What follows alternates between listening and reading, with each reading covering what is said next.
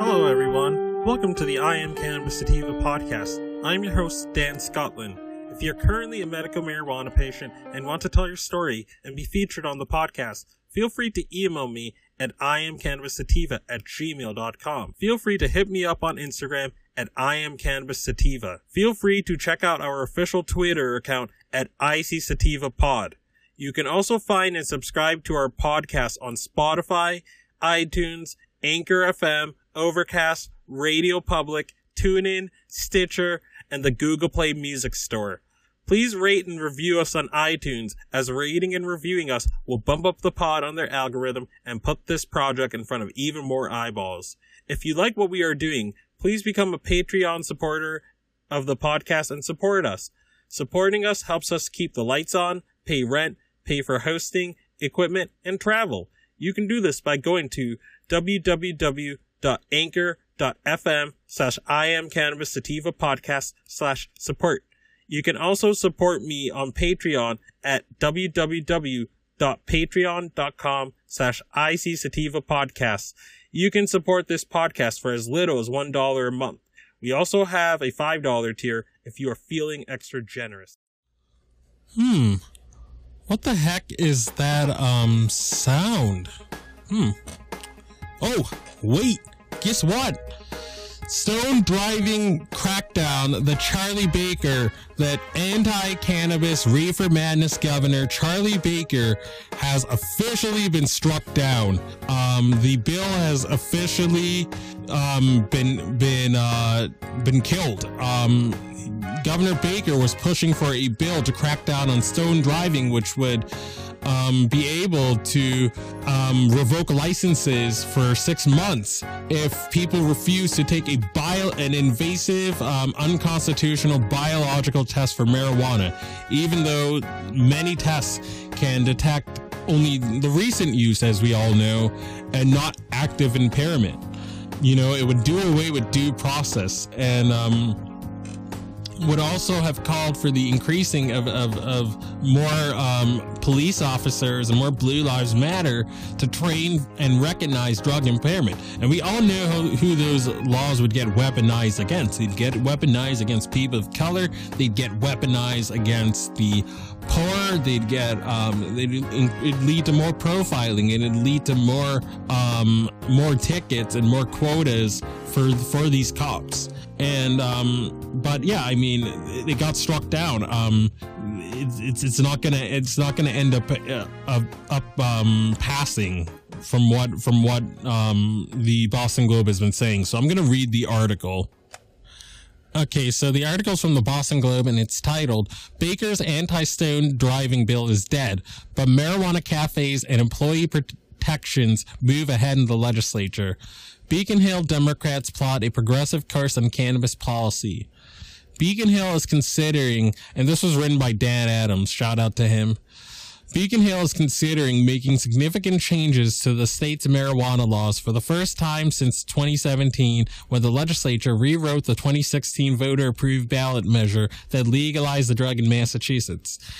Last week, lawmakers on several legislative committees included the Joint Committee on Cannabis Policy faced a deadline to kill or advance numerous proposed pot bills. Which ideas got shuffled off to a study? Nice way of saying no. And which ideas are still in play? Here's a look at the fate of seven key bills.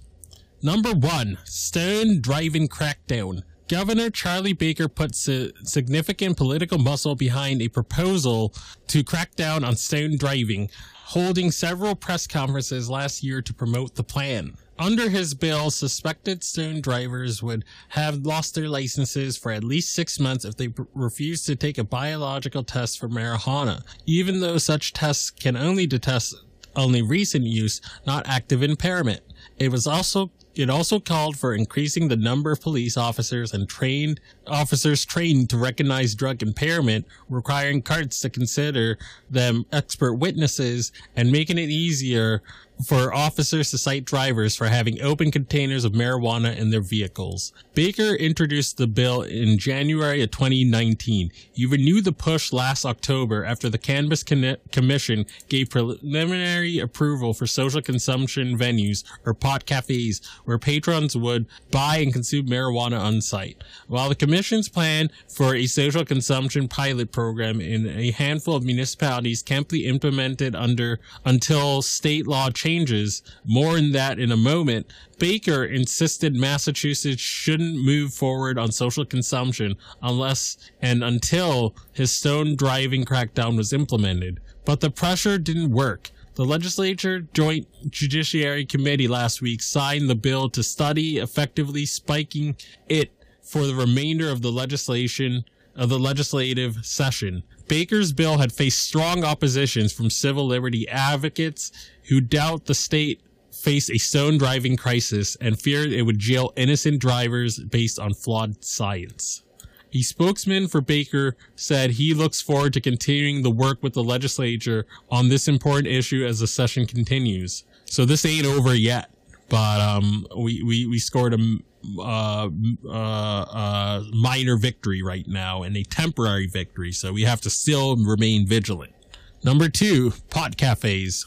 Legislature, the legislature's cannabis committee, co-chaired by State Senator Sonia Chang Diaz and State Representative Dave Rogers advanced a bill last week that would allow local officials to approve social consumption businesses in their cities and towns without holding a community-wide referendum as required under current law. The bill now proceeds to the full legislature. The bill from Senator Julian Cyr is necessary if the commission hopes to move forward with its social consumption pilot program. That's because Secretary of State Bill Galvin, who helps oversee local elections, has said that existing language requiring re- rec- referendum is legally unworkable. Three, this one is very important. Worker protections. A bill would protect employees from being fired for using marijuana during their off hours remain stalled in the Legislative Judiciary Committee, which last week requested an extension of the deadline for issuing a recommendation on the measure until May 12th. So this is politely put in, this is, this is politely still in, um, committee. So, I mean, I don't know if there's going to be much traction on this. And I remember one of my former state senators was pushing for this and then the centrist blocked her on this. So I don't, I don't know if this bill is really going to advance, but it's, it's, it's wicked important nonetheless. Um, neighboring Maine has, has said people can't be fired for even adult use, usage. So Massachusetts should join Maine in, in doing this and Nevada as well. The bill introduced by state senator Jason Lewis. So this was the same senator that called for a, he was one of the architects of the lame duck session, which called for a delay on, on, on cannabis sales and, um, called for a bunch of modifications and a rewrite of the, um, of the ballot measure that was passed in November 7, November 2016. In December 20, 16 he he he was one of the architects of the lame duck session which which gutted and which modified the initiative. So uh, again he's doing an about face and trying to do good things but we, we must never let him forget um, that he he subverted the will of the people. Um, he faced a primary challenger a few years ago. Um, she got over like I think like forty something percent so, um, if she tries again, she might be able to pick him off, and I hope she does. He should pay for subverting the will of the people, even though he's doing good now.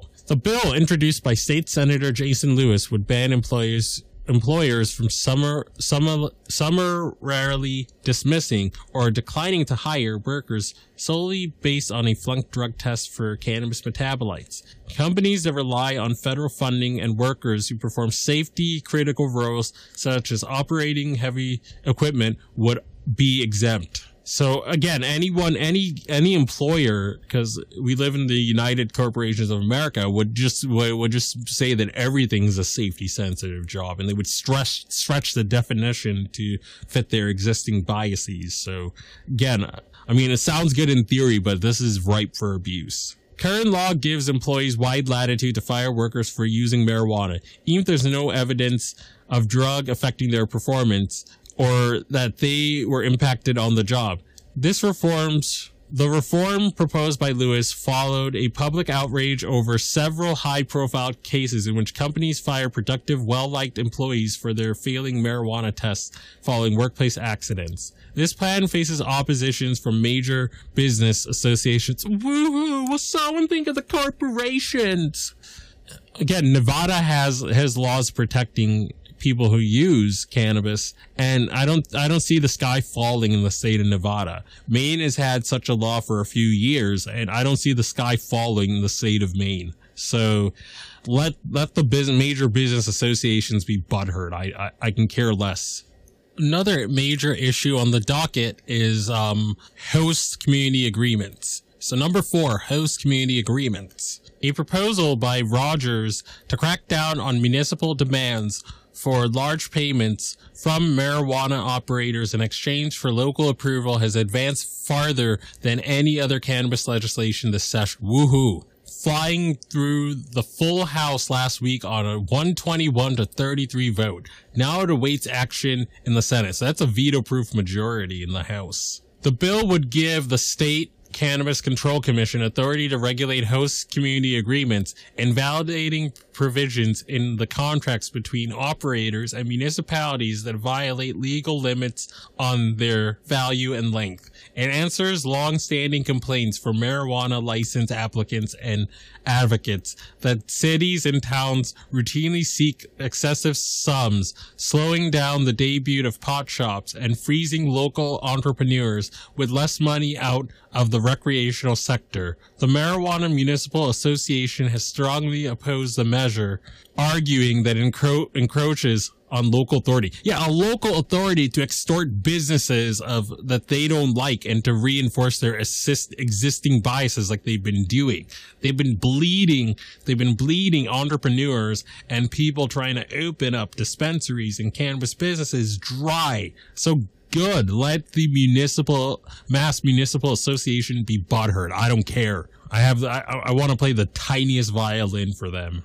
One factor putting urgency behind the bill, an investigation by U.S. Attorney Andrew Lelling into the PACs. Five, expungement, also wicked in part. While investors cash in on legal marijuana and some Massachusetts residents remain saddled with criminal records for possessing the drug when it was illegal, making it difficult to find work and housing. While recent criminal justice reforms make it possible for some past marijuana crimes to be sealed, very few appear to have taken advantage of the cumbersome process for doing so.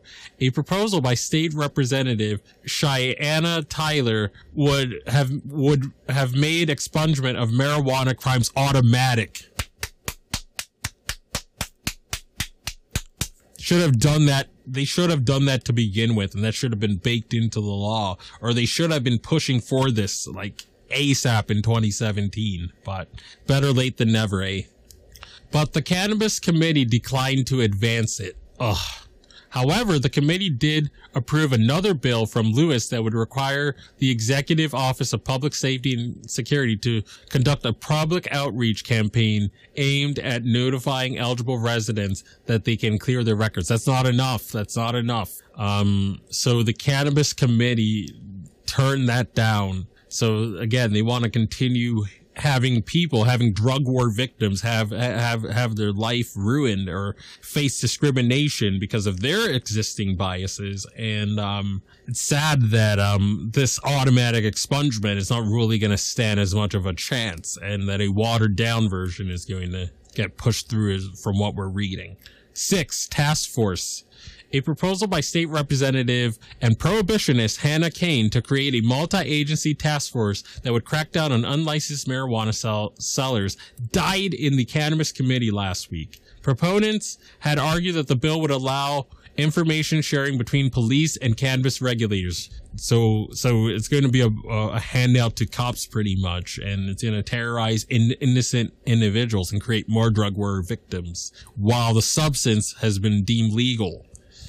While giving authorities the option to punish illegal delivery services. And again, we, we talked about how problematic this bill was in previous episodes. Go back to those if, if you're curious. And the like with civil fines instead of criminal charges. But advocates were skeptical, saying that Massachusetts should first focus on making it easier for illicit dealers to go legit. Exactly. Hemp and CBD. Massachusetts hemp farmers are cheering the Cannabis Committee's decision last week to recommend passage of a bill from State Representative Mark Cusack that would fully legalize edibles containing hemp-derived cannabidiol or CBD. The nascent industry suffered a disastrous 2019 season after state agricultural officials announced that licensed hemp companies were banned from making such products because of changes to federal law. End of article. So we gotta we gotta stay vigilant and our lawmakers in Massachusetts, and we gotta demand for more. And if people are and if and whoever are holding back reforms that we want or throwing or politely quote unquote throwing them in committee, they need to be voted out and and and and, and rooted out of office, and they need and and th- their deeds have to be laid bare to the entire Massachusetts community. So again, I don't want to keep this episode too long. Hope you guys got a lot out of this. Peace out and ciao, and stay medicated, my friends.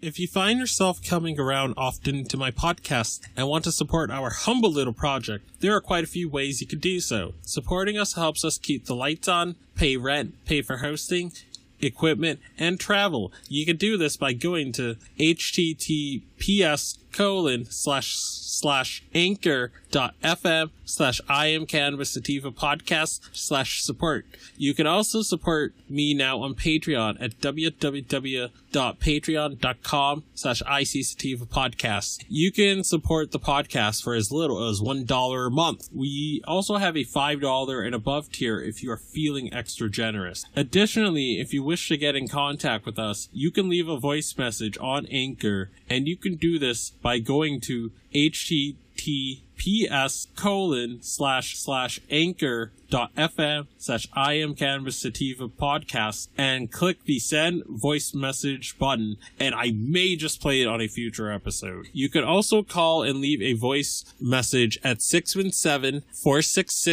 617-466-9389 and I may just play it on a future episode. Feel free to join the ever expanding I am Cannabis Sativa podcast planet on Discord. We yes, we've got a Discord channel and that discord channel can be found at https colon slash slash discord dot gg greg greg slash six five tg two nr again that is https colon slash slash discord dot gg slash six five tg 2NR. Feel free to check out Sequoia Organics for a great source of CBD and hemp based products. You can check them out by the link https colon slash bit.ly slash 33fkrv9 and you can enter the following coupon codes for extra discounts such, such as dog treat 20 tincture 20 40% sign off iso